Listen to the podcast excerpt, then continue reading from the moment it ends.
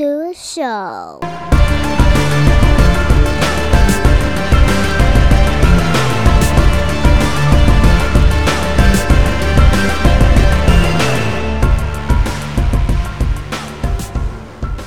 I do a lot of reposting on Instagram, and just as I kind of scroll around and I see videos, techniques, memes that I like, I repost. So this individual, I started reposting. Then he started sending me stuff to repost, making my job a little bit easier, so I didn't have to go hunting down through the algorithm and whatnot. So on this episode of Off the Mats, we're gonna welcome Mr. Mo Brown. How you doing, Mo? I'm doing good, man. How are you? I, I'm all right. I'd be a lot better if I knew my internet was working 100%, but yeah, we'll get through this. So uh, you're out there in, uh, you said Oklahoma City? Yeah, I live in the OKC metro area, but I train in uh, Edmond, Edmond, Oklahoma. Okay, all right. So what's the like jiu-jitsu scene like out there? Man, it's, you know, I guess I've traveled around to a few different states. It's at my academy, I would say it's um definitely different. You know, you can get a little bit of everything, but that's how the whole, at least in the metro and in Tulsa, which is another uh heavy grappling city in Oklahoma. You know, the culture's mixed. You know, you have your gladiator gyms, but then you also have your real structured. We're doing self defense. You know, gyms, and then you also have your in between or a little bit of both, you know? And for you with grappling, what got you into martial arts in general? Man, honestly, as a child, so my dad was a boxer. I don't know if you would consider boxing a martial art or just a strictly a sport, but you know, they Yeah, call it the sweet art. science, so we'll just go with that. Um, my dad was a boxer, and so I was always around boxing, and then I'm gonna say maybe early 2000s, like whenever the UFC started to get really popular, I was introduced to that, but I didn't, you know, grappling at least some form of it, but I didn't even really get into it, the grappling aspect until um after high school and then realistically after college. And then once I started doing Brazilian Jiu-Jitsu, I don't know, it kind of came kind of clear that to me that was one of the better martial arts compared to the rest of them. But currently that's all I train. Yeah, it's just Brazilian Jiu-Jitsu, man. That's it.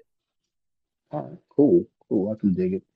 With your dad being a boxer and you know you being introduced to MMA through UFC and then just I mean in general with grappling, you know, has your dad ever had any like kind of you know like comments? I know like a lot of old school cats, Oh yeah, you know, for box sure. boxing is what we grew up on. For sure. Like maybe even in the beginning, that's probably what swayed me away from it the most was, you know, just the opinion of not just him, but everybody that was around at the time. Everyone was like just straight boxing. So everyone was like, man, that stuff, you know, saying it was gay and stuff. The normal things you'd probably even hear a little today, even from some of the MMA community, they don't like that, you know, when it goes to the ground. They don't like it. They're like, oh, just stand them up. So things Of of that nature, definitely. And then it, yeah, like I said, it persuaded my opinion as well. You know, especially hearing your dad say, "Oh, no." So that's you know, I guess it kind of rubbed off, and I was like, "Yeah, definitely not cool. We're not gonna do that. Yeah, not gonna hold each other down. We're gonna box. We're gonna throw hands." But that's always kind of been the old school mentality is like, you know, if you get into a fight in school, you gotta gotta stand up and box. I remember there's um was the old made for TV Jacksons, Amer the uh, American Dream, the Jacksons, and I think it was probably Jermaine, one of one of the Jacksons, it wasn't Michael for sure. But you know, I remember one of the brothers got into to some shit and then ended up, you know, the dad, Joe, was like, no, y'all gotta handle this like men. Put him out in the in the middle of the street and just had him stand up like boxing. I remember being a kid watching that, like, yo, like I mean, why don't somebody just take the other one down? Like, why why we just stand up throwing hands like that? Like boxing, I always joke about boxing is like, yeah, if you want to get some quick CTE, go ahead and do it. But that's the thing though, like, you know, I would never doubt about, you know, it's like I always say the smarter fighter always wins. So even if you're a boxer and you don't like to grapple, if you can block a takedown, You, you know, you're still a smarter fighter than, than the guy trying to force you to the ground.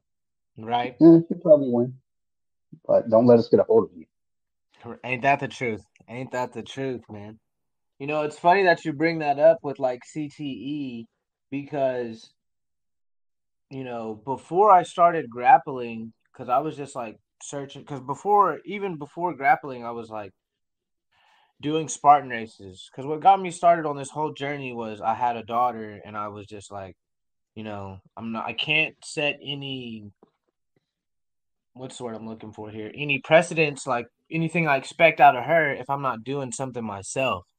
So then at first I started doing Spartan races, and those were fun, but you know, like it's just like it's like long distance running basically with obstacles involved. So it wasn't as fun, especially once I started doing jujitsu. So it doesn't even compare as far as being fun, you know? And so I was on the the cusp of either going in to try MMA, which I still would have probably learned some jujitsu along the way, or just strictly sticking to jujitsu. And then that was like one of the real make or break details was like, man, I really don't want any like head trauma, you know? I want to just be able to mm-hmm. have a clear mind when I'm older and clear thoughts, a clear head. Yeah, it's one of those things when you even think about ideal of fighting, just like your regular like schoolyard fights, even you know, the one kid gets the headlock on someone, you know, and that's always been kind of the thing I've always, you know, just thought. So even when like I would get into a fight in school as a kid, you know, I'm trying to like rush the kid. I'm not trying to stand. And I think that was just early on sign of me knowing I don't have hands. So right, like I wasn't trying to get knocked out in front of everybody in school. Um, right, exactly. Strike first. But, Let me get close the distance at least. Yeah, at least. I mean, even Royce Gracie in UFC one, you know, his first fight, he threw like a fake kick, and it wasn't even like a good kick. It was just like a, I don't even know what it was, but it was just to make the guy kind of reach down and he rushed in and, and, you know, I think I'm pretty sure he fought. uh Did he fight Shamrock first? I think I, I can't remember, but you know, he, he goes for this like big jump kick, like it was weird, and then but he got what he wanted. You know, he, got in close, grappled him down, and then choked him. But I don't know. People, I mean, there are people still to this day that kind of live by that ideal, like, you know, like just stand up and bang, bro. Right, right. So whenever I was in high school, that is kind of what got me into just at least even trying MMA or getting interested in it was, you know, the movie Never Back Down came out and I had moved out of my hometown for like a year and I came back and when I came back there was like a group of kids that had started like doing what Never Back Down does, like inviting people over on Friday nights, and like a bunch of people were just fighting with gloves. And so I was like interested in that. I was like, heck yeah, I know I'll get out there and box. And they were like, well, it's MMA. And I was like, well, that's fine. Like, you know, in my mind, I was thinking, I'm just not going to let him take me down. Like, I'll just outbox him and stay, keep it on the feet. So, like, the first fight that I had, it was against some rest, some kid that wrestled, and he was like really good. And I remember I remember him before I had left, like before I'd moved away for a year or two, and he we were like the same size, and I was you know I was super skinny, he was super skinny, so I didn't think anything of it. And then I remember I hadn't seen him, and they had already like mat uh, match made the fight. You know, everyone was like, "Yeah, Mo's back in town. You can fight so and so." And I was like, "All right, cool." You know, in my mind, I'm thinking he's still the same kid from like freshman year, but he definitely was not he'd been wrestling for a whole two years, and he just sculpted him out. And I still wasn't even really worried because I was like, okay, cool. You know, I'll just keep it on the feet. And dude, yeah, it's hard whenever they're really good at, you know, taking you down. And then I had no idea what to do. As soon as he got me down and got to the mount, dude, it was just like shell shocked. You know, at that time I had no grappling experience whatsoever. I didn't even know that, you know, in the UFC or MMA, I didn't even know there was like a, a martial art that was designed for just, you know, the ground, like jujitsu. I had no mm-hmm. idea it was even a thing. Yeah, that's that's the crazy thing about like fights, eh, like like just kind of even that idea. I think I think most boys grew up with that idea. It's like it, as soon as we find a set of boxing gloves or something, It's like, oh yo, like let's get together. Remember my buddy, he had a he had only one pair of boxing gloves. So we would flip coins to see who would get the right right hand glove because we were all right handed. And then we would all sit around like dummies and box with one glove on. I think eventually we ended up getting a second pair, but by that point, you know, the, the desire was gone. Nobody really cared. Um, Right. and and you know, again, it was just strictly boxing, so it wasn't like MMA gloves or you know, there's no kicking, no grappling whatsoever.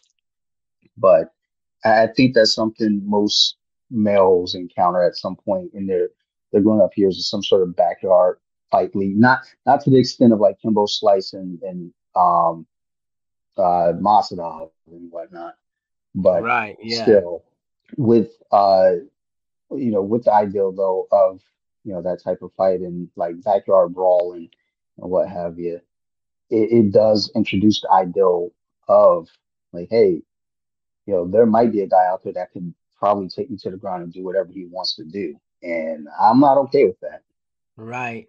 And that's what's funny because immediately after that, I was like, I I think I, I I'm pretty sure I go- either I googled or I asked one of my friends who was into MMA. I was like, "Man, how can you beat a wrestler?" And he was like, "You got to know Brazilian Jiu-Jitsu." And I was like, "What is Brazilian Jiu-Jitsu?" Then he was like, "Have you ever heard of Anderson Silva?" And I was like, "No." And then, you know, that's whenever I and then once I saw Anderson Silva fight, I think it was when he fought like Travis Lutter and he like had him Mm, held in the triangle and then like made him tap from strikes, but he had him held in the triangle and was like elbowing him in the head. And then yeah, my friend was like, dude, you see that? That's jujitsu, how he's holding him like that. And I'm like, what? I'm like, man, I gotta freaking learn this. so in the beginning though, literally it was just me and one of my good buddies, and we would just like watch UFC fights, and anytime we would see jujitsu, we would like, you know, rewind and doing it the most difficult way. I, I guess at the time we didn't think to just Google it. Oh, I mean, I, I think the ideal for Googling Jiu-Jitsu really, really like picked up like probably later 2000s. But yeah, I mean, early on, you, you did what you just understood at the moment, at least. Like, oh, all right, well, let's look at this video. So, like for me, yeah, I had a whole bunch of UFC DVDs just and and got obsessed with just watching those. It's like, all right, like let me go over to the mall, you know, find one that's cheap. Like, oh, I recognize that fight. That's Chuck Liddell. I'll buy this Right. Yeah. Um, but I mean, that's not a bad intro though to to jiu-jitsu. You know, seeing Anderson Silva, though most of the, you know most of his fights were standing up strike, and and it's you know that that Travis Lutter fight was the one where it's like he he actually got pushed. And they're like, all right, I need I need to do something else with this dude. You got him in that triangle. Right. I think Lutter gassed himself out though too, trying to rush Anderson, but it, you know people always forget that that dude's a black belt. Exactly. Um, At least from like when I started, because I've only I've only been training for five years, strictly jujitsu at the academy that I go to in Edmond, uh, Redline. And like when I first got there, it really wasn't, you know, five years ago, I could even say it wasn't really even as mainstream as it is now, as far as like so many tournament organizations popping up, so many tournaments going on all the time. How much of a spotlight is on ADCC now, which I feel like's been more than ever, you know? And then the at the same time, all that's going on, you got athletes with the opportunity to get paid more now. Like one championship having their like contracts for pro grapplers. And I feel like you same thing soon with ADCC. Like they're gonna brand that for sure. I feel like I'm not a thousand percent sure, but it just seems like that's the direction it's heading. Yeah, um, ADCC, isn't that going to Fight Pass now? Yeah, exactly, right? Exactly. So it's like it's almost like they're testing the waters, I feel like. Like if this does good, we'll run with this. Which I'm excited about. You know, this isn't a, a, a slight at Flow Grappling or anything, but like with Flow Grappling, I think uh, the subscriptions are, you know, you yearly based. So, Right. and I can't remember how much it is, but it, it's it, it's a lot. And I'm like, well, look, I love watching grappling. I'm a fan. But you know, I have I have spells where like, you know, I'll sit like with UFC Fight Pass, you know, it's 10 a month. I'll sit down, watch it, and then, you know, I might be like, you know, I'm gonna take a little break. You know, and now that they've added jiu-jitsu, I'm I'm on it more now. But it's like, you know, you have those those moments where it's like, all right, I want to take a pause and I'll come back. You know, whereas like with FloGrappling, it's like, all right, pay this 150 and you're committed. And if you skip a month or two, we still getting ours, which I mean, there's nothing wrong with that. You're a business, but it's like when you see all the turn, all the big tournaments popping up there, and it's like, damn, dude, I want to see them, and and you just don't have that option. I mean, there's YouTube, you can catch it later, but right, like I, I'm I'm a kid that needs to see it live. I, you know, I want to be part of action with everybody watching and talking about it. I'm right there with you, man, and I feel the same way. Um, and I love flow grappling. My thing is though, it's like you're saying, you know, I wish they did have the availability to pause or you know just not to have to pay the whole thing a whole year you know all of it up front the whole year subscription. Because then it's like there is certain times where it's really dry you know where it's like man it's not a lot going on right now. I could be using this for something else or even just more going on in, in other organizations. Mm-hmm. well, and, and that's one of the things with flow is like you get wrestling and, and that's cool. I, I, you know i like me some wrestling but again you know, you, you have those moments, like I said, where it gets dry you're just like, all right, well, you know, what else, you know, what else can I check out? You know, like I know over in um California, my good friend Fredo, he's he started up during the uh COVID years, as as we call them now. Um, he started up Arte Suave Elite, and he's been doing like a monthly uh, grappling show. Um, you know, along you know, the coast of California. It's like, that's cool. So, you know, there's another option there. You know, so it's like, okay, and like I said, uh, grappling has kind of taken this form now where we're starting to see more of it mainstream and more organizations are popping up. And, you know, you just get this this feeling of like, well, not everything, you know, flow can't have monop- a monopoly on everything. So seeing ADCC go to UFC Fight Pass, even though they're they're another one that's kind of monopolizing things, but still, like I want to be able to look at grappling other places than just you know on an app app pay 150 uh, a year for. Right. Exactly.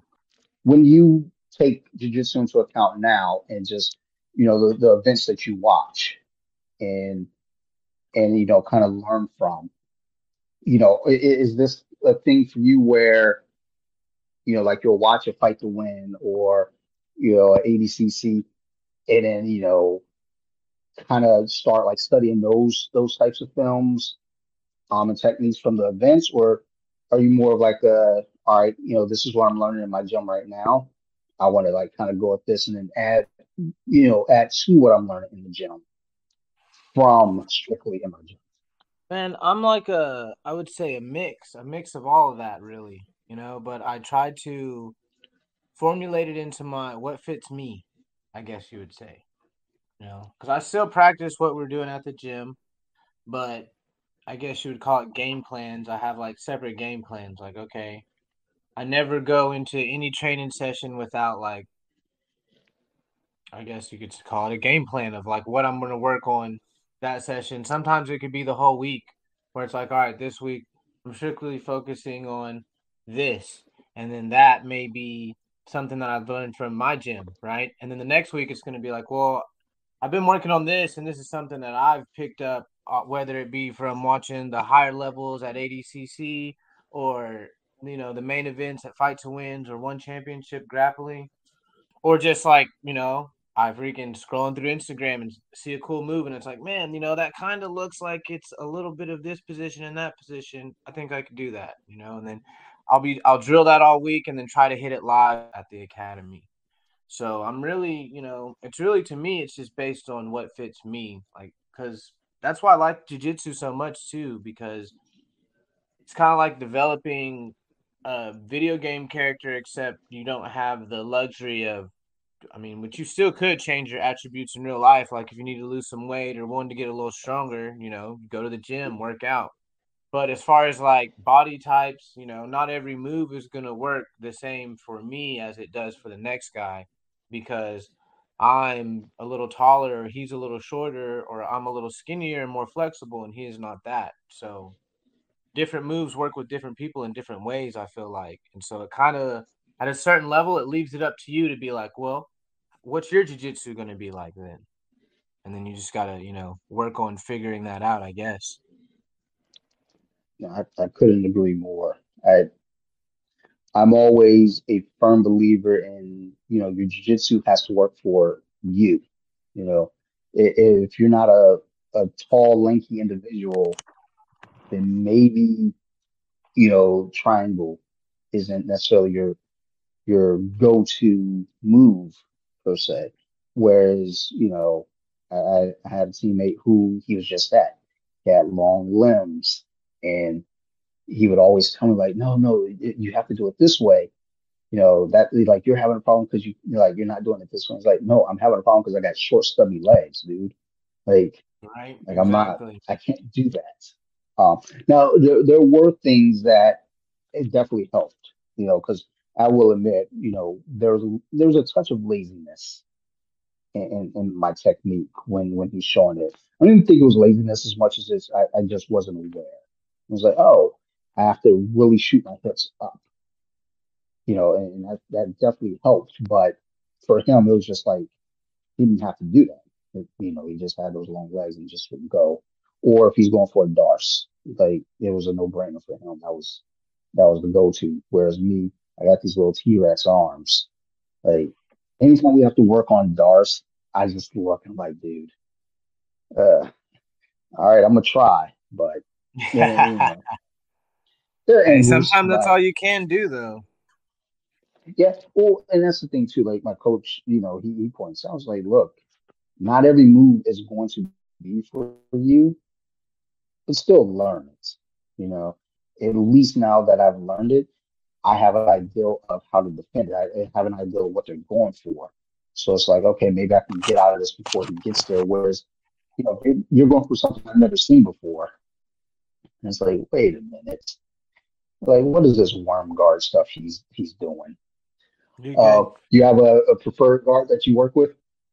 man. I, de- I guess yeah. It really depends on if I'm in the gi or not. You know, if I'm in the gi, here, uh, yeah, I like the uh reverse or De La Riva guard in the gi. Honestly, I can. I'd like to do a lot of uh back takes, sweeps. You know, triangle entries if they're lacking. In no gi, I can't lie. I'm really a leg locky guy in no gi. I prefer to, you know, be open guard. I still have a pretty good takedown game though. So I, you know, I if I'm pulling guard, it's just because I don't like to stay on my feet forever. Like I get it, stand up is a part of grappling for sure, but I train Brazilian jiu-jitsu, which most of it's on the ground. So if I haven't made my takedown within like the first two minutes, I'll pull guard just out of wanting it to get to the ground. No, that's that's definitely, you know, I agree with that. I used to be a like the kind of mindset of like, okay, I got to shoot for this takedown, I got to shoot for this takedown, and I'll I still post memes about guard pullers just to kind of you know keep keep the variety available. But Oh yeah, no, I mean, you um, know, I feel no type of ways, man. You know, I'm a smaller guy too, so a lot of the times it's like, you know, if I'm getting a takedown, that means I had to up the level on, you know, some bigger guy. And that's another thing. I don't like to, you know, I know it's not a soft sport or a soft martial art, but at the same time, I'm not an a-hole, you know what I mean? I'm not trying to like take anybody hmm. out at an open mat or during practice. So I don't try too hard at the takedowns, you know what I mean? Especially being a smaller guy. no, for sure. But yeah, no harm or foul and freaking, you know, share share share away on the on the guard pulling memes, man. oh, well, and the funny thing is, I've kind of toned down on it because now when we're when we're training, I've been pulling guard a lot more lately, just it because it's like, I mean, yeah, well, it's the fastest way to get there. You know, it's like, all right, well, look. But then the problem is, is like, look, if you're gonna pull guard, you better have a good guard game. Right, And yeah. like, uh, Follow up. yeah. Yeah, it's, it's like I, I'm working in steps of like, okay, pull guard. Oh snap! Now I gotta figure out what to do now that they're in my guard. You know, sweep. You know, submit something. You know, and instead of just pull guard, like, okay, now we're here. Your turn. Right, Uh, right. so for you, are are you an active competitor or uh like what's your you know your your uh I guess preferred uh, training style now? You training to compete, training, you know, just be a better martial artist in general, or you know, where do you go if you're jiu-jitsu? Man, I would say really all the above. Like I train to compete, I train to be a better martial artist. My daughter also trained jiu-jitsu as well. So as time moves on, I'm I tried to focus more on her. I'm not trying to force her into anything though, and like you know, be a world champion or nothing like that. But I just want her to definitely be able to handle herself. And then if she wants to take that avenue, I want to have um her game set in place already to where it's like, okay, you know, now we don't have to turn you into a competitor. You're already ready for that if you want it, you know? And as far as myself and competing, I competed a lot at blue belt and at white belt, and I've only been a purple belt for since October of 2022, but I haven't competed at it yet. And if something falls into my lap because there's a like what is it, the East Coast Trials in October in New Jersey? Yeah.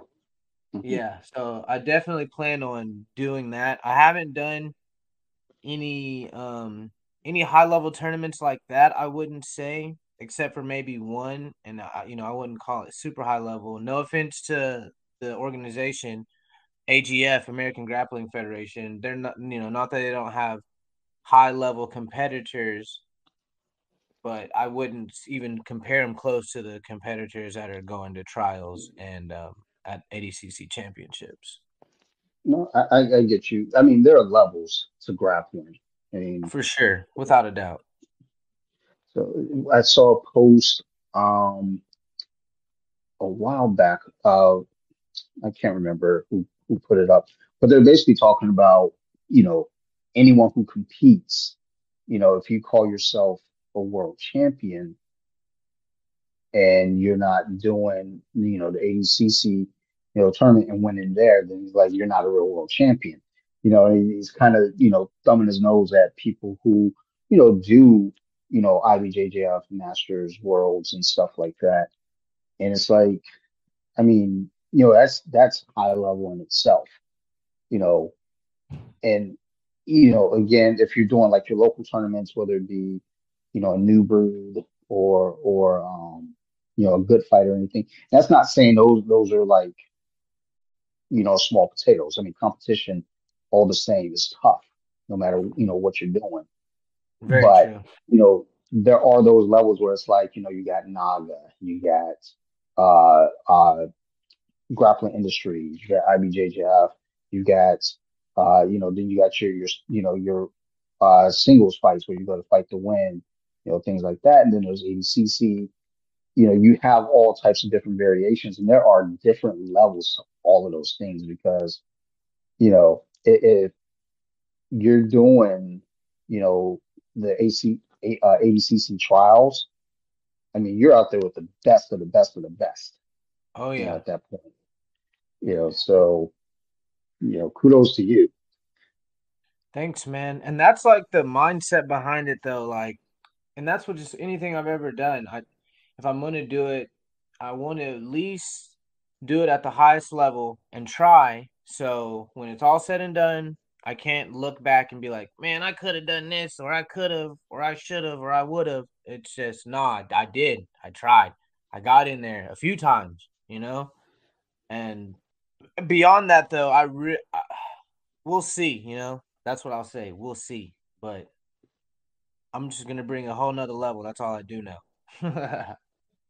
Oh, good. Yeah, I mean, that that's the important things that you recognize that, you see that in yourself, you see that as part of your game. It's like, I mean, if, if you're not grappling to improve, to get better, then it's like, then what are you doing? You know, why are you there? Right. Exactly. That's almost like with Um, anything though, I feel like, you know, if you're not doing it to make you better, like what, you know, why how is it how is it going to help you? How is it going to help you grow? How is it going to help you proceed in life? true. You know, like you say, you're doing uh, you know, well, like as you're saying, like grappling is far far more fun than running. I, I think anyone that says running is fun is part sociopath. I think. Um, they like even if there's an obstacle course, it, you know, it's still not fucking fun. There's no fun in running. Is Yeah, man. running was that thing that that our, our football coaches made us do when we messed up? Yeah, it's a like, punishment. It's a punishment. like I think anyone that wakes up in the morning and says to themselves at 5:30 a.m., you know what? I think I'm gonna go for a jog, you know, around the lake. It's like, yeah, you're a different breed of lunatic. But again, my hats off to them because I ain't gonna do it. Right. Like, Props to them. You're stronger than I am at that aspect, at least. Yeah, and it's like I accidentally woke up early this morning. I was like, I could go downstairs and go on the treadmill. I was like, fuck that. Let me go ahead and lay back down. I'll be all right. I'll do it when I walk when I get home. But yeah, it, it, it's I always think, you know, again, though, in anything that you're doing, I mean, you know, more so grappling because that's just the world that we're in right now. But it's like, yeah, anything you do, you know, make it worth doing. You know, if you're out there grappling, you say to yourself, eh, like even as a hobbyist, you know, because I, I, I declare myself as a hobbyist, but I still want to be good. I don't want to be that guy that's like, oh, I'm a grappler, but eh, like I'm not good at grappling. It's like each after each class, you want to be able to say, you know, that you're better than you were when you walked in that morning or that afternoon Yes. or that evening. Hell yeah. Definitely. Um, You know, and that makes me think about something else. I feel like that might be why a lot of people drop out of jujitsu is because they it's it's not even that they're not improving, but to them, especially in the beginning, you know, from that white to blue, man, it's like survival, like survive, you know, like even even through blue a lot of the times, you know, you go to open mat or you get in with a, a heavyweight that's just, you know, got that pressure on you, or he's super strong with these jack guys to get that pressure on you, and it's survival. A lot of people don't make it through that. You know, they got a couple days of survival in them, and then maybe like three days of survival in a row. And that fourth day, they're like, man, I'm tired of surviving. Like, I'm good on that. well, it's like those guys that, you know, you know, you'll get your trial guy that comes in and they've never grappled before or something, and then you get mounts and they tap because you know they're not even sure what's going on. You Right. know, you know, they, they're claustrophobic. You know, you get some guys that they'll tap and they'll learn. Okay, wait a minute, that wasn't too scary. I just didn't know. And then you get those guys that they'll get there and they'll, you know, they'll freak out, they'll tap and they'll get there again. And they're like, I don't like that. And then it turns into like, eh, you know what, I'm gonna finish this trial out for the week. But you know, like I'm not signing up. You know, Right. because jiu-jitsu's hard. You know, we, you know, you've been doing it for five years. I've been doing it. Where, where am I at now? Somewhere like seven or eight. Um, you know, and it's one of those things where it's like we understand that it's hard, but to some degree, it's easier for us. At least like the you know the the basics, you know, coming in. Whereas you know you get your again your trial class guy come in on some basics, and they're like, oh, you know, that's that's complicated. That's hard to do, or you know, I, I don't get it. But you know, from the outside looking in, it is hard. You know, but Definitely. uh, You know, there were days I wanted to quit for sure. Even after oh tournaments, yeah, sometimes, dude, I've been in tournaments where it's like, yeah, I'm a smaller guy, so there's like nobody in my bracket, and then the bracket above, and so I gotta go up like two weight classes.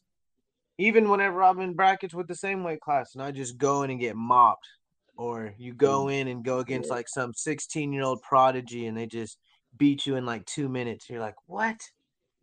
Like, yeah, maybe this is not for me.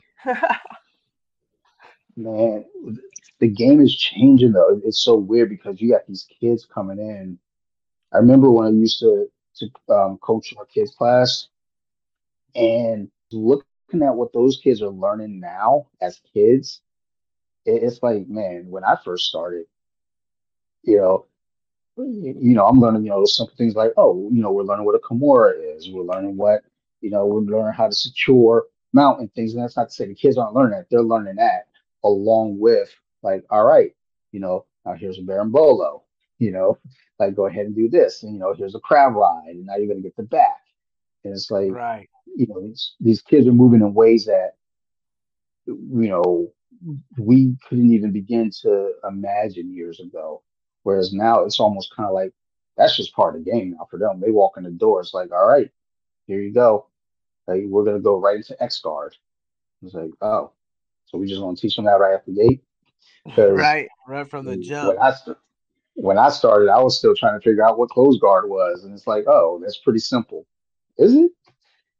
Because it didn't seem it, but these kids now they're they're jumping right into the crazy guards. And you know, that makes me think or at least wonder if it's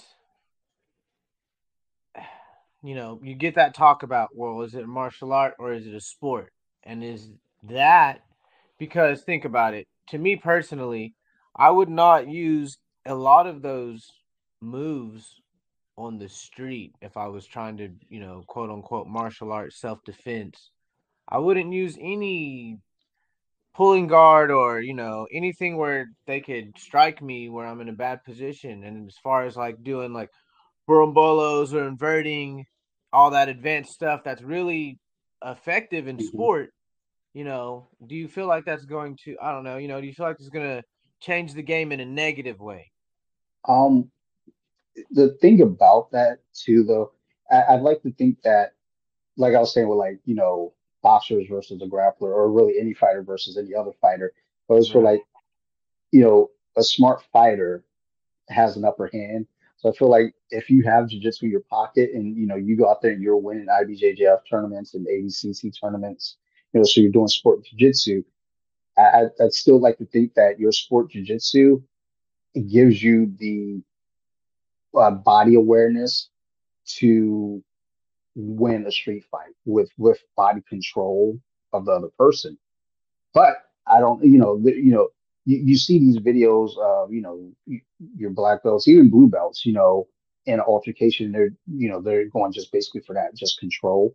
But then I've seen videos of white belts going out there trying to like take a dude down in the streets and miss him and then get him mollywopped. And it's like, oh my God. like I'm embarrassed at that point. It's like, damn.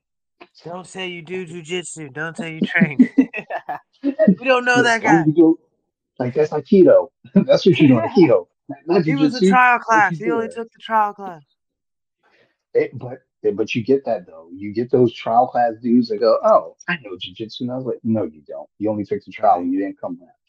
Man, Um that's the beauty of it though, because the mats never lie, man. It's hard. It's hard to, you know, you can say all you want, but you get on the mat and then that the truth will come out for sure. yeah. I mean, you know, there you know, like the, the fake black belts who you know, it's like, yeah, I'm a black belt and you get out there on the mat. It's like, mm-mm. Dude, that reminds me of a very funny story. And I think that, yeah, this happened like last year. We had a black belt come into our uh, academy and he didn't tell anybody, but his black belt, I believe it was, I, I want to say it was judo, but I don't think it was judo because his takedowns were just not threatening whatsoever, like not even a little bit. So anyway, he comes in and he's like, he even like got his chest out and like shoulders back, and my uh my coach was there, who's a black belt, really good black belt, Ty Gay, and didn't tell him anything, you know. And so we're thinking, and I'm thinking, everyone else is like watching, like, man, we want to watch this roll because it was at open mat, and we're like, man, thinking we're about to see a really good roll between two black belts, and our coach just starts thrashing this guy, and I'm like, dude, like just wondering, you know, it didn't take long to figure it out though. Like this guy is definitely not a black belt, and I don't know what in his mind he thought he was gonna come in here and like gain magic powers because he was wearing the black belt, or and then uh, you know right before he leaves, I, man, I want to say it was Aikido, I really do, but I don't really, I don't think that was it. It just, it was just some martial art where you know it was just like not close to grappling, would not hold up in grappling setting, any other grappling setting, and I'm just like, I just don't understand what possessed you to do that, man. What made you think like that was gonna work out for you? Yeah, that, that's one of those weird things too, because that's kind of a another one of those old school things where, you know, you'll see, you know, like a YouTube video of, you know, an Aikido blue blue belt or not blue belt, uh, black belt, or you know, a Taekwondo black belt, you know, come in and say, oh, you know, I, you know, I'll be able to hang. There's like this one guy recently. It might be an old story, but I saw it recently where a guy he promoted himself to black belt um, and it's like, okay, like, I think I saw like. Didn't he do it in front of his own students and was like, I'll never let someone else put their yeah, he's like ranting about how he was letting another grown man yeah, judge him or something like that. yeah. It, it's like, look, man, like you said, the mats don't lie. If if you're genuinely the black belt, purple belt, blue belt, brown belt, any of those belts, I mean, you get on a mat, it's going to be known. Um, there's the the video of Ashton Kutcher, uh, Ashton Kutcher rolling with Craig Jones a few years back.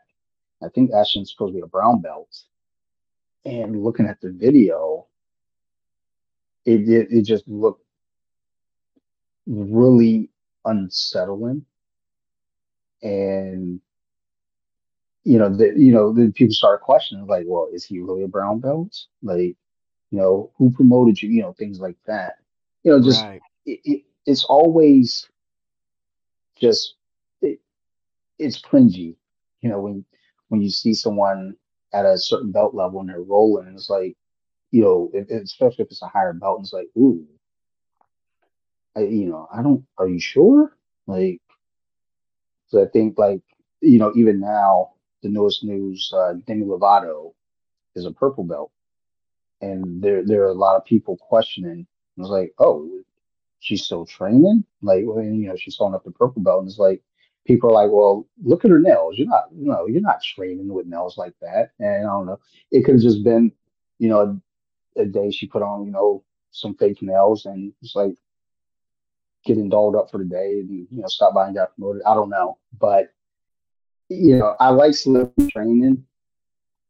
Um, I, I just, you know, hope that it's not one of those things though where it's like, oh, well, a celebrity give him a belt. Like Tom Hardy, he's getting out there doing tournaments and, and winning gold. And Yes, dude. Exactly. I love to see that. You know, I wonder I, if uh Keanu Reeves is any good. I I've seen him training jujitsu, and I I don't know if he just did it for John Wick or if he's like you know a hobbyist or at least a practitioner. You know what I mean? I think he's been training for a while though, uh, Keanu Reeves. Um, like, cause I, remember like when, when the Matrix came out, I think that was kind of the talk that he just loves martial arts in general. Nice. Um, him and Robert Downey Jr. actually, I, I don't think he does jujitsu, but he he's uh he's into martial arts just as a whole. Um, Guy Ritchie is, is a black belt and he's competed in IBJJF tournaments. Um, Maynard from uh Tool, he's yeah, Dude, still a brown belt or listen to this. now, Listen to this. Listen to this, bro. This is crazy right here. So right now, Maynard is opening. He just had the grand opening yesterday of Verde Valley Jiu Jitsu in Arizona, and my coach Ty Gay is there doing all the opening for him, and they're an affiliate school of Redline Jiu Jitsu here in Oklahoma, bro. Nice. Yeah, oh, their whole curriculum. That's why he's there. He's there for three months. He's training all the lead instructors up in the same curriculum that we learn because that's how good it is. Nice, nice. Love to hear it. And no, uh, trust me, whenever you you uh tag me in a video or send it to me, I see it. I'm like, okay, all right, I like it. You know, go ahead and throw it up there. Um, but that's that's cool as shit, dude. Um, and as we go into the celebrities, we bring up Maynard, and lo and behold. Coaches out there. Dude, yeah, right now you could literally look him up on Instagram, Ty Gay, just T Y G A Y, and you'll see on his story, you know, he's right, he's up there right now, man. It's pretty awesome. Like I'm hoping, you know, and I, I don't know how public it would be because, you know, it's even right now when they did that grand opening, they had to have like not secret service, but some pretty tight security because there's some freaking crazy fans Maynard has, dude. It's insane. oh yeah, Like I see why he's he you know, he's not in a big city, but he's in a, you know, a smaller little knit knit uh uh suburb. It's like an hour away from yeah. Sedona. I mean that that's yeah, cool. And so like that, that dude, he's into all types of things. I mean, first of all, he's in a fucking rock band. I think he has like uh he makes wine. He does jujitsu. And I was opening a jujitsu school. Uh, that Yeah. like that's really really fucking cool. Dude, Um, awesome. but see now with that, y'all got to go down there and like once everything's broken in and open, you know, head on down there, get some Oh training yeah. down there Without as a well. doubt. Without a doubt, man. Without a doubt. Um, but yeah, it's it's like again, it's cool seeing celebrities get out there and train. Um, I think everyone from uh, the Justice League, um, except for Ben Affleck, like everyone else is doing jujitsu and Affleck was like, I'm gonna smoke a cigarette, like I'm Batman. I'm Fuck good. y'all. I can't breathe. Like, well, it's like in Batman versus Superman. Like Superman and Wonder Woman are fighting Doomsday, and Batman was like, "Yeah, I'm, I got this uh, grenade you guys launcher." got it. Y'all got that. He gives him, yeah, yeah. He shot the grenade with the uh, the kryptonite in, it and gave a thumbs up. He was like, "My work here is done. I'm gonna go smoke a cigarette." It's like you bastard. But yeah, I'm pretty sure they all all do some sort of jujitsu, except for Affleck and maybe Ezra Miller. He seems like a lunatic. Uh, uh, he might need jujitsu in his life, maybe, but I don't know. He he he be kidnapping and stalking people, so maybe he don't need jujitsu. right? But Like I know just the way to um, hold you down. What? he's like, wait, wait, what the hell? Yeah, I learned it in jujitsu. And like just like a grappler just pops up. No, you didn't. Don't See, like that. that's something I think they should do that, or they even might do. I think I was uh watching uh Mo, the guy who runs ADCC. I think his last name's Basim, maybe. But um, he was talking about doing, you know, because I guess at the last ADCC they had kind of like social media celebrity matches, and Mhm. he was talking about trying to get some, you know, bigger celebrities out there. And I'm like, man, it would be cool to see like a, you know, any celebrities that train that really do train them go at it, even if they had like a a four man term tournament, four celebrities that train jujitsu that are pretty good. Definitely Tom Hardy in there. Yeah, I got to get him in there. Tom Hardy and uh and uh Mario Lopez get get Hey, that would be a good Slater. one. Um, actually, I, I think well, yeah, I, they might both be purple belts now. I know Tom Hardy was a blue belt uh back over the summer, just Right. running through people, and uh, uh Mario Lopez, I think he got promoted to purple, Yeah, no, he did. I think he did. I think he did as well. He who does he train under? Is it Gordon Ryan uh, or is it Mario just Lopez, Kenzo? Yeah. I don't know actually. Like I look it up, but I'm I'm scared to crash the internet on my phone. So, um, but man, now I'm like really curious about that. It's like I see it in passing, but I never like stop. I'm just like, oh, cool, look at that, AC Slater. Knew all that wrestling at Bayside High would come in handy. Like, like when Slater and Zach got into a fight on the show, I was like, oh snap, Zach don't want none of that. But I, I think uh, I think uh, he he trains too, because yeah, there was a picture of both of them as blue belts. That's And I was like, yeah, wild. do, do the rematch. My money's still on Slater. So let me ask you something that's kind of been the question in the air. Um, do you feel, or how do you, or I guess just what is your stance on, let's say you have somebody younger training jujitsu and somebody much older, like, mm, let's say 50 years or older, or even 60 years. We'll go 60 years and older. Because at Okay. my academy, I believe we have one guy that's like 75, and dude, he's more consistent than most people. It's crazy. Um, Mm. but as far as like leveling them up, you know, that's you know, as far like with belts, like how would you go about handling something like that? Because a 75 year old white belt is definitely different than a 21 year old white belt. Well, absolutely. Um, that's something my coach and I talked about uh, a couple months back, just kind of in passing, you know, after class. And he had brought up kind of a point about at our gym, we have, you know, different level grapplers. We have competitors, we have hobbyists, we have people, you know, just kind of like on the fence in between. Um, and, you know, one of the things that he was saying is you take a look at the grappler and you know, he used the example of, you know, an older grappler that, you know, might have neck problems. That person's obviously not going to be inverted anytime soon. But, you know, could they explain it? Do they understand what it is? You know, you know that that factors into, you know, leveling them up and in, in their knowledge of the game. I mean, yeah, you're to have, you know, your young guns coming in there, you know, full of piss and vinegar and and able to just you know train six days, seven days a week without fail, uh, not taking a round off. Yeah, they're, they're probably going to progress faster. Obviously, we'll have more mat time. But then you got your 75 year old who's there consistently, you know, but he you know might have to go at a slower pace. But you know, you still see them picking up the techniques and and understanding you know what to do and drilling and working hard. Because I mean, at the end of the day, I mean, you put in the work, you're going to get the results. And you know, you, if you got a 75 year old grappler out there coming in consistently and putting in the work, and it's showing. I mean, he may not be able to, you know, square up with you know a 21 year old white belt.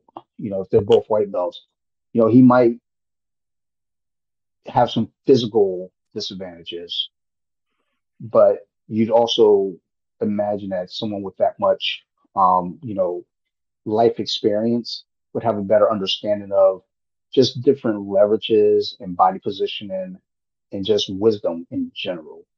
Like we always joke about like old man strength. And old man strength isn't just physical. That, that's also a mental thing too. Right. You know, like when to use it. Yeah, yeah. It's like you know, you got your young kids. They're like gun, gun, gun, gun, gun, Dude, go. like and all the time. Yeah. Oh yeah. I mean, and and I was that dude. I was that dude at 30, 37 when I was it 37? Yeah, I think I started at 37, something like that. I don't know. But like I was that I was that dude because I was still I was like uh, you know coming off of basketball and football. You know, I worked out all the time. You know, I came in you know jacked and just ready to fucking rip heads off. And you know, I'm just gunning and going and going and going. And then one day it clicked in my hands like, yo, you are you, you you're gonna burn out. You can't keep, you know, gunning at people like this. Um, and you know, you got your 75 year old grapplers. It, actually, that that is kind of a point there too, because I roll with uh, the chief of police, and he's an older gentleman, and he would let me fly at him with all of the strength, all of the speed, all the athleticism. Then he wrist locked me. That- That's that's why he wrist lock so much because that dude, and it wasn't just like you know, it, it was like I would say like in a five minute roll, he hit me with like a wrist lock a minute. It's almost like he was playing with his food. He knew it was like, look, this dude is fast, he's strong, he's athletic, but he's a dummy, and he's got punk wrist. He's punk ass wrist. I'm, I got him locked. So.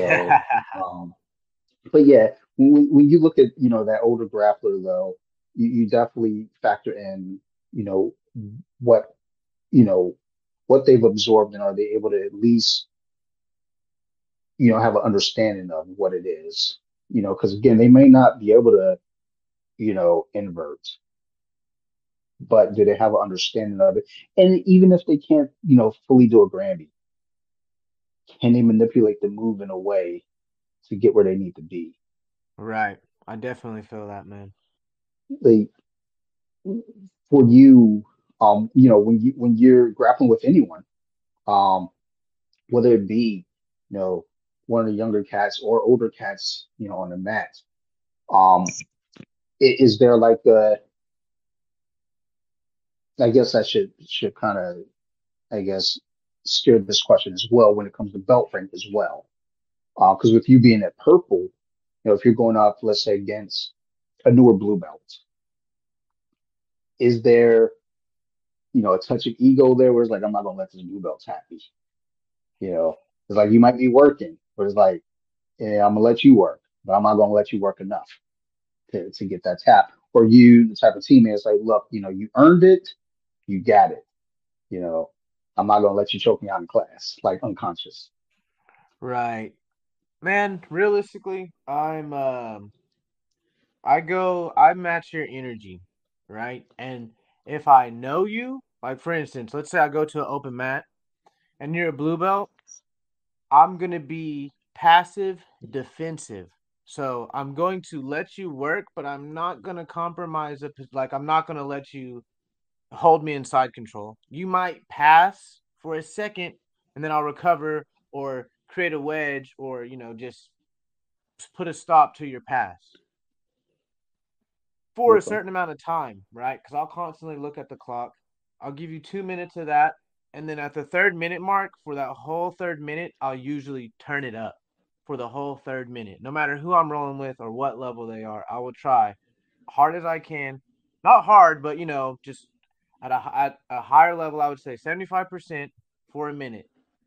I look at the clock, you know, sometimes it might be over a minute, but it's never full on the whole round based off of that, depending on the you know the actions or the response I got from whoever I'm rolling with, because like if it's a white belt, sometimes it's overwhelming, and they're like, "Whoa!" And then you feel them shell up, and you're like, "All right, you know, let me dial it down and let them work a little bit, or just work on their escapes a little." Then I'll let them get back to guard or whatever guard they're comfortable with. Now, if it was like a a blue belt, you know, if they're defending well, then I might still attack, but just attack with less aggressive aggression, you know, where um for instance, if I'm going for an armbar, if I'm doing it with 75% aggression, there's going to be no pauses in my transition. I'm just going to hit it right to the armbar. But if I'm dialing it down, there may be a pause here where, hey, you I know you feel this coming. You got you got time to try something, right? And then I'll work hmm progressions from there. Now I can't lie, if it's a higher belt, I am not passive aggressive or passive defensive. I'm just straight defensive. I'm not really trying to give you much just because in my experience with especially higher belts that I don't know, like open mats, because I do a lot of open mats because earlier when I said I'm a competitor, you got to pay for a lot of tournaments, and I don't like doing that. Like I'll do super fights all day if they're you know hitting me up. Hey man, will you come do the fight to win or whatever it may be? Yeah, you know because you're not gonna ask me to pay you money, and then if I do well and then tickets do well, you'll pay me. Cool, we can do that. But as far as like tournaments, right now at least this year, I'm taking a step back from that for that reason, I've done a lot more open mats to keep my competitive spirit alive, I guess you would say. So when I'm with higher belts, man, that don't know me, especially when you have the purple belt or any colored belt, it's like a target on your back, kind of. So I go into those a lot more defensive, but I also go into them playfully. Like I'll smile. I'm making sure I'm smiling at whoever I'm grappling with to give them the idea of like, I'm not here to kill you. I'm not here to prove something to myself because you're a brown or a black belt and I'm trying to, you know, oh, I tapped a freaking brown belt today. Like, no, dude, like work your game a little and then depending on how their reaction or response is, I'm going to try to impose or work my game on them because you know how it can be. Like you said, there's levels. You get with a really Yeah. great brown belt and don't even get me started on the black belts. And that's another thing though. I've still ran into black belts where it's like, man, I don't know. Like, you sure? And that I don't know. That's what I'm saying. I don't know, but I ran into it where it's like I don't know. I don't know how this guy got his black belt, and he's definitely it's in jiu-jitsu for sure. And I just you know I'm not feeling it. And at sometimes I'm like, well, maybe they were taking it easy on me. But then hmm it's just I don't know, you know, that's what I'm saying. I'm not trying to talk down on anybody or talk crap about anybody, but I just feel like I feel like there might be a problem in the community where people are just getting belted because of time. No, I, I get you. Well, there was a gym that I initially did a trial at. A friend of mine was training there, and I it didn't end up choosing that gym. I just didn't really like the atmosphere. It, it didn't feel like it was right for me. But my buddy had told me about it later on. He was like, basically, yeah, if you're there for two years, you know, just off attendance alone, you're going to get, you know, bumped up to blue belt. Now that's blue belt. I don't know, you know, what it would be, you know, going into purple, brown, you know, black belt. But, you know, I, someone recently asked me, you know, about that, you know, you know, what are my feelings on, you know, promotions based off of attendance. And it's like, I mean, you know, I honestly don't have a whole lot to say so because I'm, you know, not a black belt. I don't have any power to promote anybody. But if if I'm at a gym that's just kind of handing them out that way, I don't know that I would feel completely comfortable unless you know you're showing up all the time and you are putting in the work. You're in and you show that you can, you know, put the work back out and, and show that you learn. You know, you're retaining what you learned. Then yeah, I mean, obviously you earned it. But if it's just like okay, they show up to class, but then they're taking rounds off. Um, you know, they're showing up late. You know, they're goofing off, but you still bump them up. It's like, you know, are they really there learning jujitsu though at that point? Right. Exactly. Exactly. But I know I got kind of Um, off the topic, man, of how I take my rolls, but that's how I take them, dude. You know, and I really just I just match energies, man. I really just match energies. Like even with people at my academy, they know I match energies, so like sometimes they might come into the roll. Realistically, with all the higher belts at my academy, the rolls start out kind of flowy, and then you know by minute two or three of a five or six minute round, it's it's pretty high level.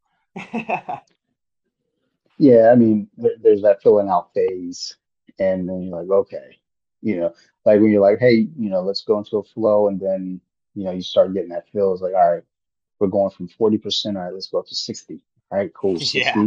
60. All right, let's move to 75, and then 75 turns into 90. The next thing you know, somebody's snoring.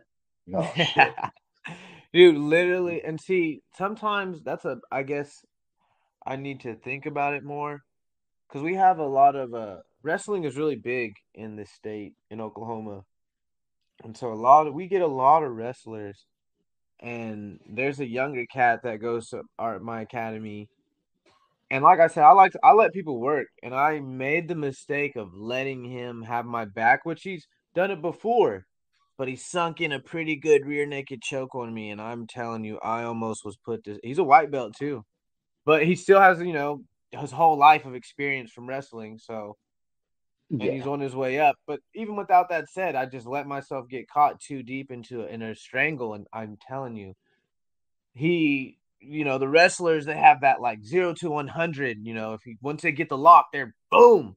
And so as soon as he Oh got the yeah. full lockup, man, it was just full squeeze, and I had about three seconds, and I was about to pass out. I was like, "What?" And he was like, "Dude, I swear I almost choked you out." And I was like, "You did, man. You freaking literally almost did." Shout out Cohen. Be happy to hear that later. But Um, yeah, they're they're those those guys that are just, you know, mainly wrestlers, but you know, just you know, you just have some guys that are just they're built for grappling. I have one teammate, he he's a really nice guy.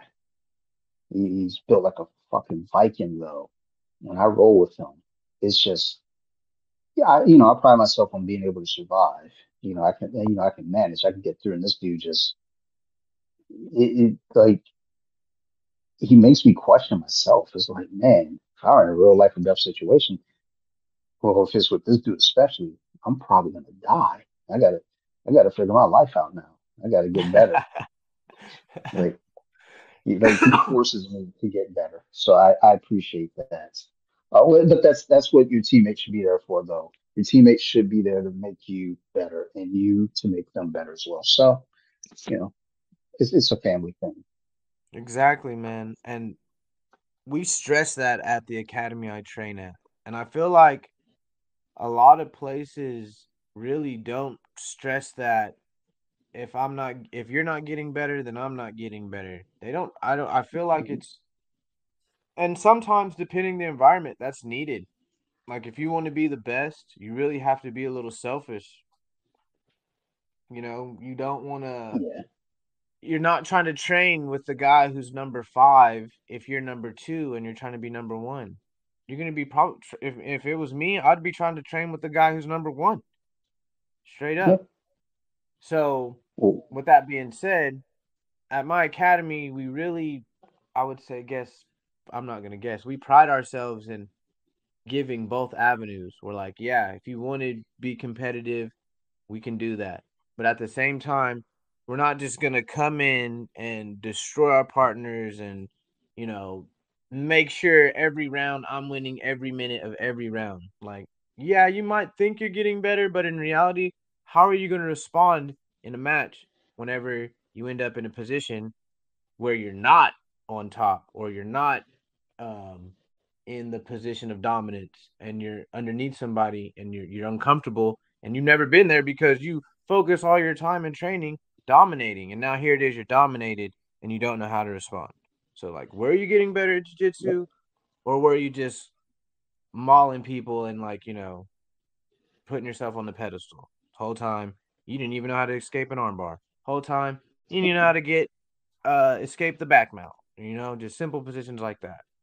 I mean that that's like the ideal of, you know, the NFL draft. You know, you get those those players who and they hadn't lost a game in high school. They go to college, they never lose a game in college. So chances are they're going to be the number one overall pick. And if you're the number one overall pick, you're probably going to a team who probably didn't win a game the year before. Right. And and now, you know, you obviously can't come in there with the expectation that you're going to go undefeated when you just joined a team that, you know, it, it, you know, earned the number one overall pick because they suck. You know, you do have those players that crumble under that pressure, Oh know, yeah, because without a doubt. they've never they've never been up against adversity like that. So, you know, and and you know, then there are players that show up and they're like, okay, you know, this is just another challenge, and they turn their teams around. Like So, Joe Burrow, you know, yep, Joe Burrow, Trevor Lawrence. Um, I mean, hell, even that, um, um, yeah, Mahomes for sure. dude. Because when he Um, came into that, Kansas City, they were tr- like the trashiest team the league running years in a row. Maybe well, Browns was the only team worse than them. well, the Kansas City had some weird years because there there was a point right before Mahomes, not exactly right before Mahomes got there, but you know, kind of in those uh late, you know, 2000s into the early teens of the 2000s, they would start off well enough, but they never finished good. You know, it, it was always weird because it's like there was always that one missing piece, and you can obviously tell it was the quarterback because they had Alex Smith at quarterback, and it's like, mm, you know, yeah, you were a number one over overall pick, sure, we get that, but I mean, not just because you're number one overall doesn't exactly mean that you were the best choice. I mean, Right. JaMarcus I mean, it's been a wash so many times. The number one overall pick. yeah, I mean, it, and that's that's what I'm saying. Like when Detroit, because I'm a Lions fan, um, when they had the number Ah, one I'm so sorry. I used to be a Lions uh, fan though. I swear. I I could even. I'll after this. I'm gonna send you a picture of it. I still have my Detroit Lions hoodie because I just stopped being a when Matt Stafford won that Super Bowl with the Rams. I was mad. mhm. I was mad. I'm like, bro, come on, Lions. First year gone, man. Come on, come on, Detroit. Come on. Look what y'all had. Look what we got. Look what we had. see, but that's the thing man. though. He he went to a team that had had the cake baked. He was the icing that they needed, and True. and you know, You're not I kind of went to that made the point though, because at Thanksgiving, and I have this argument every Thanksgiving with my brother-in-law because he goes, he goes like, Jake, Stafford's your boy. And it's like I don't have anyone that I'm attached to in the league. I, I'm I'm a realist. So it's like if the Lions are losing on Thanksgiving, which they always do, I'm not looking at just the quarterback. Right. I'm looking at like, well, the quarterback didn't, you know, the quarterback didn't miss that tackle. The quarterback didn't drop that pass. You know, the quarterback didn't, you know, fumble running up the middle.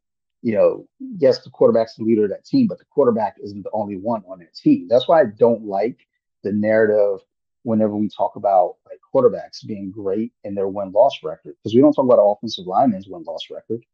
We don't talk about you know Deion Sanders. You know we don't talk about his win loss record. He was a cornerback. You know it's like we don't talk about that. You know we don't talk about uh, you know but you know we end up talking about Dan Marino. You know one of the greatest to ever play, ever won a Super Bowl. It's like okay, there was a bunch of dudes on that team that didn't win a Super Bowl. You know Barry Sanders never won a Super Bowl there are a bunch of guys on that team that never won a Super Bowl. But you know, I guess Barry's kind of a bad example because he's a running back. But Detroit, you know, I always got I always got to do it. But you know, when Stafford left, you know, there's a bittersweet moment for me because it's like he was a good dude to Detroit, to the city of Detroit, For sure. and you know, it's like, look, you know, I'm happy to see this dude win, but that just goes to show that we did not build around this dude. We didn't like there are pieces in place, but there weren't consistent pieces in place. You know, we had Megatron. Exactly. You know, Exactly. he had one of the greatest receivers in the history, but then they couldn't put a run game together for him. They couldn't put an O line together to support that run game. You know, then they started getting the defense when they got in Ndamukong Suh. And it's like, oh man, like, all right, here we go. We're moving. You know, they had Jim Caldwell, coach. Then they fired him and brought in Matt That's where they messed like, up, really, man. That's where they messed up. oh up. yeah. Getting rid I of mean- a coach like that. Man. they had the momentum. You know, he was nine and seven. They fired him. They bring in Matt Patricia, and it's like, oh no, we suck again. I Yeah. know, horrible. And I, I had I was mad when they fired him, but I still had a little bit of hope with Patricia because he came from the Patriots. So I was like, all right, Yes, maybe they'll make something happen. But yeah. no. That that they they started picking up. You know, former Patriots. You know, in free agency. I was like, all right, so they're trying to be New England of the Midwest. All right, let's see what they do. And they did nothing with it. And I, I you know, I don't know. I, I with with Coach Campbell there, I get excited because he's the kind of coach that he lets those players know that he believes in them, he loves them, and he wants them to be the best that they can be. And you know, I used to always have this saying about football. There are three teams specifically that we could talk about with great coaches over a long period of time in the modern era. That's New England with Belichick, Baltimore with um, uh, Harbaugh, and Pittsburgh with um, Tomlin. And these three teams, when they go out there to play, and uh, Andy Reid, I always forget about Andy Reid, but you know, with one team, you got these three coaches with, you know, just they've been with these teams. And when they go out, there's no, hey guys, let's go out there and do our best. These teams go out there and there's an expectation to win. And with Detroit, there was always that attitude. It seemed like, I don't know, I'm not in the locker room, but you always got this feeling when they lose. It was just like, man, I hope we win or I hope we get better next week. It's like, no, you don't fucking hope you get better. You fucking go out there and get better. You do better. Don't hope to do it. Just go out there and fucking do it, dude. And when they brought yeah. in uh, Coach Campbell, you got a lot of that attitude with those players. You saw those players huffing, you saw them grinded, but they're also having fun. Like when, when you see Jamaal Williams, you know, this dude got cut by Green Bay, and you know, it was like, oh, he's washed up. He's not he's not worth keeping on the team. Meanwhile, he goes to Detroit and breaks, you know, the the rushing touchdown record, you know, that Barry Sanders used to hold in Detroit. Yeah, I think he had 17 touchdowns this year or something like that. You know, and it's like, oh, maybe he's not washed up. You know, he came in, you know, behind D'Andre Swift, who's, you know, a young, a young stud, a starter. It's like, oh, this dude from Georgia, you know, this is the this is the run game that we're building behind. And Jamaal Williams comes in, and Dan Campbell didn't make it a competition. He made it known, like, look, we're winning this together. We love you all. And Jamaal Williams, I think he needed that because up there in Green Bay, it's not that Green Bay, you know, didn't have a good staff. I think they just had a staff that was kind of like, look, we are, or trimming the fat, and you're part of that. We got to let you go. Mm. And you know, he comes to Detroit and he felt welcome. You know, they they brought him in. and Was like, look, man, you part of the team. D'Andre's here, but you part of this team. And that that's what I love about Coach Campbell and what he's bringing to Detroit. I mean, that that run at the end of the year that they had, not even at the end Yeah, of the year. dude, that was surprising. Honestly, they turned it around. And, and I I think that was the thing. They they lost those close games. Yo, they lost 48 to 45. They put up 45 points and lost. It's like, how are you putting up 45 points and losing a game, son? They put up 45. And I think that's when it kind of clicked. It was like, yo, we are losing games that we shouldn't be losing. They only had three games this year that they legitimately lost and they were not in it. They got shut out by New England 26 0. They got their asses beat by Dallas, and then Carolina beat them towards the end. Those three games, they lost by more than a touchdown. Every other game was within four points. So, you know, and I think they kind of they took that and they looked, they're like, look, we are close. We're missing something. Oh, we're not finishing these games out. We're not closing out, or we're not starting fast enough. So, what Coach Campbell's bringing to that team, I'm all for it. I'm in. I love it. You know, do I think they're going to win the Super Bowl next year? Eh, probably not. But do I think think they'll they're have a winning record? I think so. I I, think it is next year is going to be a weird time for the NFC North because I think Chicago, despite having the number one overall pick, I think that is a good team. And I said both those games that Detroit beat them in, I was like, ah, I felt like Chicago's like, you know, the team that could could beat the Lions. And I think Detroit beat them 31 to 30 in the first game. And then the second game, they blew them out. But I, I think when you look at that division, Green Bay, who knows what's going to happen with them, depending on quarterback. But even if Right. Rodgers stayed, I mean, he was there this year. Um, Minnesota, I think Minnesota, they're similar to Detroit in that they play these close games. They're the opposite of Detroit, I should say. They were winning these close games that they probably shouldn't have been winning. Detroit was losing these close games that they shouldn't have been losing. And I feel like it could flip flop next year, where Detroit ends up winning those games that they should have been winning. And Minnesota is probably going to lose games that they should have been losing because that's what happened the year before with them anyway. And then I don't know. Uh, I think they'll have a winning record. I don't know that they'll win their division, but I think they'll be impressive next year. You know, they finished nine and eight this year. I I think it's fair to say they could win ten, maybe eleven next year, realistically, if they keep that momentum going. But also understanding too, they do have a second place schedule that they're going to be playing. So they're going to be playing those teams that finish in second place in all the divisions in NFC. So those are some tough Wow. teams. They're going to be playing Dallas Oh, yeah. again. They're going to be playing um um uh who, who won it? Uh, Seattle again. They're going to be playing it, NFC East. It doesn't matter. I, I don't know who was the second. Oh, that was Dallas. Uh, the South. I mean, I, I think you might have been Carolina. So they'll get Carolina again.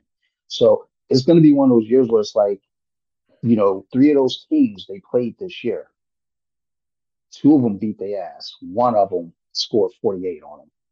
So it's like, okay, here's your chance to show, you know, you, you, know, you're not the punk on the playground. Like, Right. You want to go on, you want your turn on the sliding board, you're gonna take your turn on the sliding board. You ain't gonna let them push you back up off the steps. Um, but yeah, I'm, I'm excited for next year with the Lions. I mean, I you know that's just my heart right there. I'm from Detroit, so um, and, and Detroit's coming down here to Baltimore next year to play the Ravens. So I'm gonna be there in attendance for sure because Nice. I got you. Win or lose. I think last time they came down here, I went to the game. It was a rain. It was like heavy rains, and Detroit lost. I think 48 to zero. Um, well, it wasn't. It wasn't the last time, but it, this was like Ray Rice. It was Ray Rice's rookie year. I remember it was cold and it was raining, and I remember like laughing because I was like, "Well, at least they can't see these tears because there's so much rain." It was like, and, and my uncle was at the game on another level somewhere. I couldn't find him because I think he tried to call me, and but it was like, I, I don't, I don't want to share this pain together. I want to be here in Baltimore's M&T Stadium crying while the Lions lose with my uncle. No. So, so yeah. Um, so all the listeners listening to all that, yeah, y'all know it. I, I, I, I stepped away from football a little bit, but I'm excited to again the Lions, and y'all know I'm from Detroit, even though I live in Maryland. So what's up now? Um, damn. All right, we way off track. Um, no worries, man. This is a good conversation, dude. I'm su- surprised you're. I didn't even know you're from Detroit. That's interesting. Yeah, like every so often, like I, I might. I, I don't post it too too much. Um, like once in a while, because I, I have a bunch of Instagram accounts, and I have multiple podcasts. And on one of the other podcasts, I'm very vocal about being a Detroit fan I post a lot of Detroit stuff to to that to that Instagram account and everything, even though it's a shared account. But um, like on my birthday in, in a couple weeks, the Red Wings are coming down to play the Washington Capitals. So we're gonna go on uh, that that Tuesday night and watch the Capitals lose to the Red Wings because you know Detroit. Um, you know, it, it's just like it's it's it's in my heart. I haven't like I've been here in Maryland for 30 years. So you would think like, oh, you know, he's warmed up to to you know right, the Orioles, Ravens. yeah, nah, son, nah. I like honestly, I like the Ravens. I don't like the Ravens fans. They're annoying. Like yeah. they, they, they, there's some punks. Um, but I love the Orioles fans though, and they're the same exact people. You go to an Orioles game, they're so sweet, they're so cool. But I think it's because the Orioles suck, so they're just super chill about it. Like, yeah, we right, suck, super but, humble. You know, yeah, but the Ravens is like, what? The ref stole the game from us. It's like, shut up. like y'all we never lose. We never lose. Twenty games for three. You're like, they ain't no ref that's gonna save you, son. But chills. um, and you know, and then all the Washington teams. You know, I, I don't even like. You know, their football team, whatever we want to call them now. I mean, I cheer for them because my my co-host from my other podcast he's a fan, so we we cheer together for each other's teams. Right. Um, and and then Detroit played them earlier in the year, so I went over to his house, watched Detroit beat their ass. Then we recorded a podcast right after, um, because you got to get it in while it's fresh. Right. But so how did you feel you about know, that L? oh no, it got close for a second. I was like, oh no, no, no. Like I can't have Detroit losing at home, and then I got to sit in this man's living room and then I got to record with. Uh, if Detroit would have lost that game to Washington, I would have legit packed up my shit and went home, and just like, yeah, we'll record tomorrow. Man, that's what I used um, to love about when Matt Stafford was on there. You know, those like, I mean, I guess really any time in his career, you could if they were down by twenty one, even at, if if if it wasn't the you know at the beginning of the fourth quarter, if they're down by twenty one, you could still have hope with Matt Stafford back there, man. Oh yeah, he was the king of the comeback, bro. I'm like so many times where you're just like, what? You stop watching because you're like, yeah, those motherfuckers. And then eventually, I purposely just started coming back at the fourth quarter. Like, yeah, they'll be. I'm gonna wait, but they'll be back in the fourth. I'll cut it back on in the fourth, bro. Sometimes never. You have to do that with Detroit. You can't man. watch. You can't watch the first three. You, you gotta wait for to be a fan, man. It's hard. Yes. Props to you. Cause I'd been a fan mm-hmm. since like a kid, dude. Like since I could remember, you know. And then just like, man, yeah, so oh, many years. It, it's it's that weird oh. thing. It, you know, and I always feel like when when you're a fan of a trash football team or sports team, period, there's this thing about it though. When they finally win, you can say you can legitimately say that, you know, I was like, I, I only know one, one Cincinnati fan. One. And when the Bengals made the Super Bowl last year, I shouted him out because I was like, yo, this is to the only Bengals fan I know. Like, I don't like, I don't like anything about the state of Ohio. Like, if it were up to me, I would wipe it off the map personally. But so you hate Ohio State, huh? Oh, let's, let's not even start there. like, you know, if I see scarlet and gray anywhere, you like you're a hitchhiker, you don't spell in gray, trust me, you don't have to keep hitchhiking, son. You, you better hope the next car come along soon because I'm believe you. Like I have no love for for Buckeyes anything, like period. And, and now I will say this year when they played Michigan, I did think Ohio State was the better team. Michigan beat them. Now I thought, okay, if they see each other in that playoff, oof, Yeah. I want to see the rematch, but I don't know, man. You know, Yeah, I, that I, I uh think they're gonna be trouble next year. who Ohio? Yeah, Oh yeah, without a doubt. I don't like them either though, man. I'm a big Michigan fan. I'm a Michigan fan over every other sport, honestly. Mo, I think you and I are about to become the bestest of friends. I think so, man. I think so. That's what I was uh, trying to get to. Uh, my dad's from Detroit, and I still got a Oh, lot of family that lives there, man. Yeah, same, same here. Um, but no, that's that's that's cool, and it's just funny, like just you know, the world. You just think about, oh, it's a small world, because it's like here we are, you know, shooting messages on Instagram and reposting shit, and then do the podcast, and then suddenly it's like, oh, you're a Lions fan? Oh, you're a Michigan fan? Oh wait, you got family in Detroit? Like, all right, word. And and the funny thing, neither of us is even close to the state. You're in Right? you're Exactly. In Like what? But that's the connection, man. Like like you're saying, small world. Crazy. Yeah, I, I always say jiu-jitsu connects us all in some way. Oh, without a doubt. That's another great thing about jujitsu is the connections and the people you meet and like me and you right here, right? You know? Crazy, man. It's awesome though. I love it. Yeah, absolutely. Like I always think to myself, it's like when I think about the connections that I've made just through jiu-jitsu and social media, period. It's like there's so many people I want to see in California. There, I got friends in Sweden. I got friends in in uh, Spain. You know, I got friends in in the UK. You know, it's like you know friends down in in Georgia.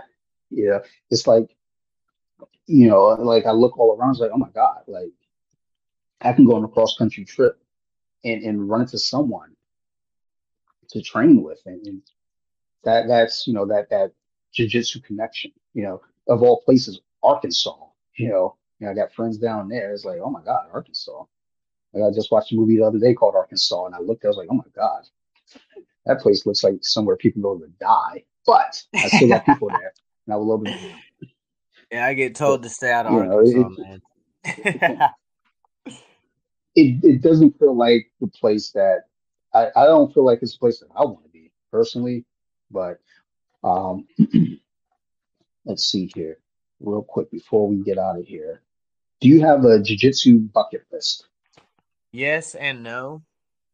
Like I have never written anything down, but off the top of my head, yeah.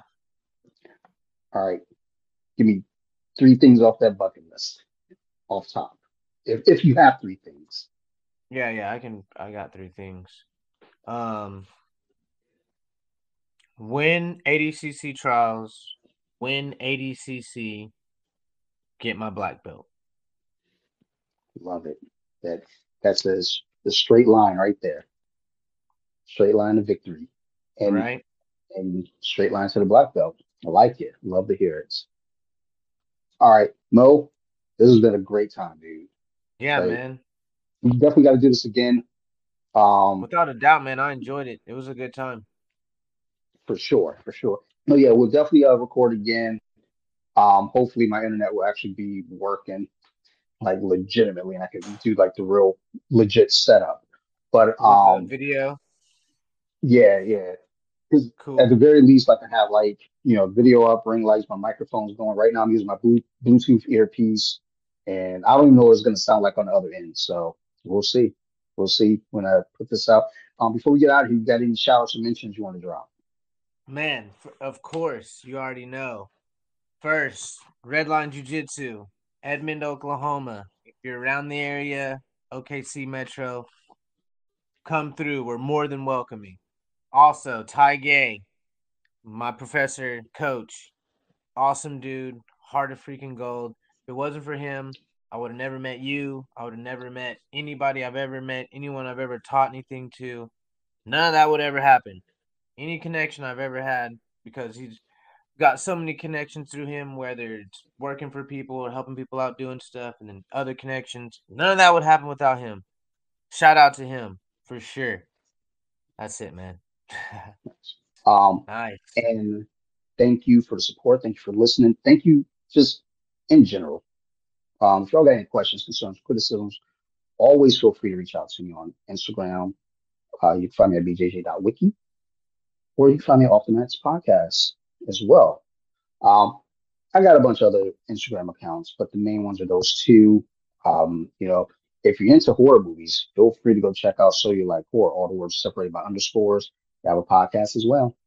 Be talking about movies, horror movies about a decade. And Leprechaun, since March is coming up and that Leprechaun episode is going to drop on St. Patrick's Day. So be ready for that. Um, also, if you like beer, you like to hear guys talk about beer and review it, go check out my other show, Compton Beer Club. Um, we're also on Instagram. Uh, we're not professionals, so don't come there thinking, oh, these guys are, you know, they know what they're talking. No, we don't. We just, you know, drink a little bit of beer, we give a score, we judge it, and we talk about football. So, um, if you're all into that kind of thing, cool. Shout out to uh, Steve over there as well, my co-host. Um, and also, last shout out, Nerd Rage Radio. Bobby, Joe, Chris, Marilyn, Phil, uh, Ricky Ticky, all you cats. Love you all. That's where I got my start with podcasting. And it's the first time I think I've done three straight podcast shout outs at the end. So um go check those things out. And like I said, reach out to me um with any questions, concerns, criticisms. Otherwise, you guys keep listening to the show. I'm gonna keep making them. Thank you, everyone, and bye.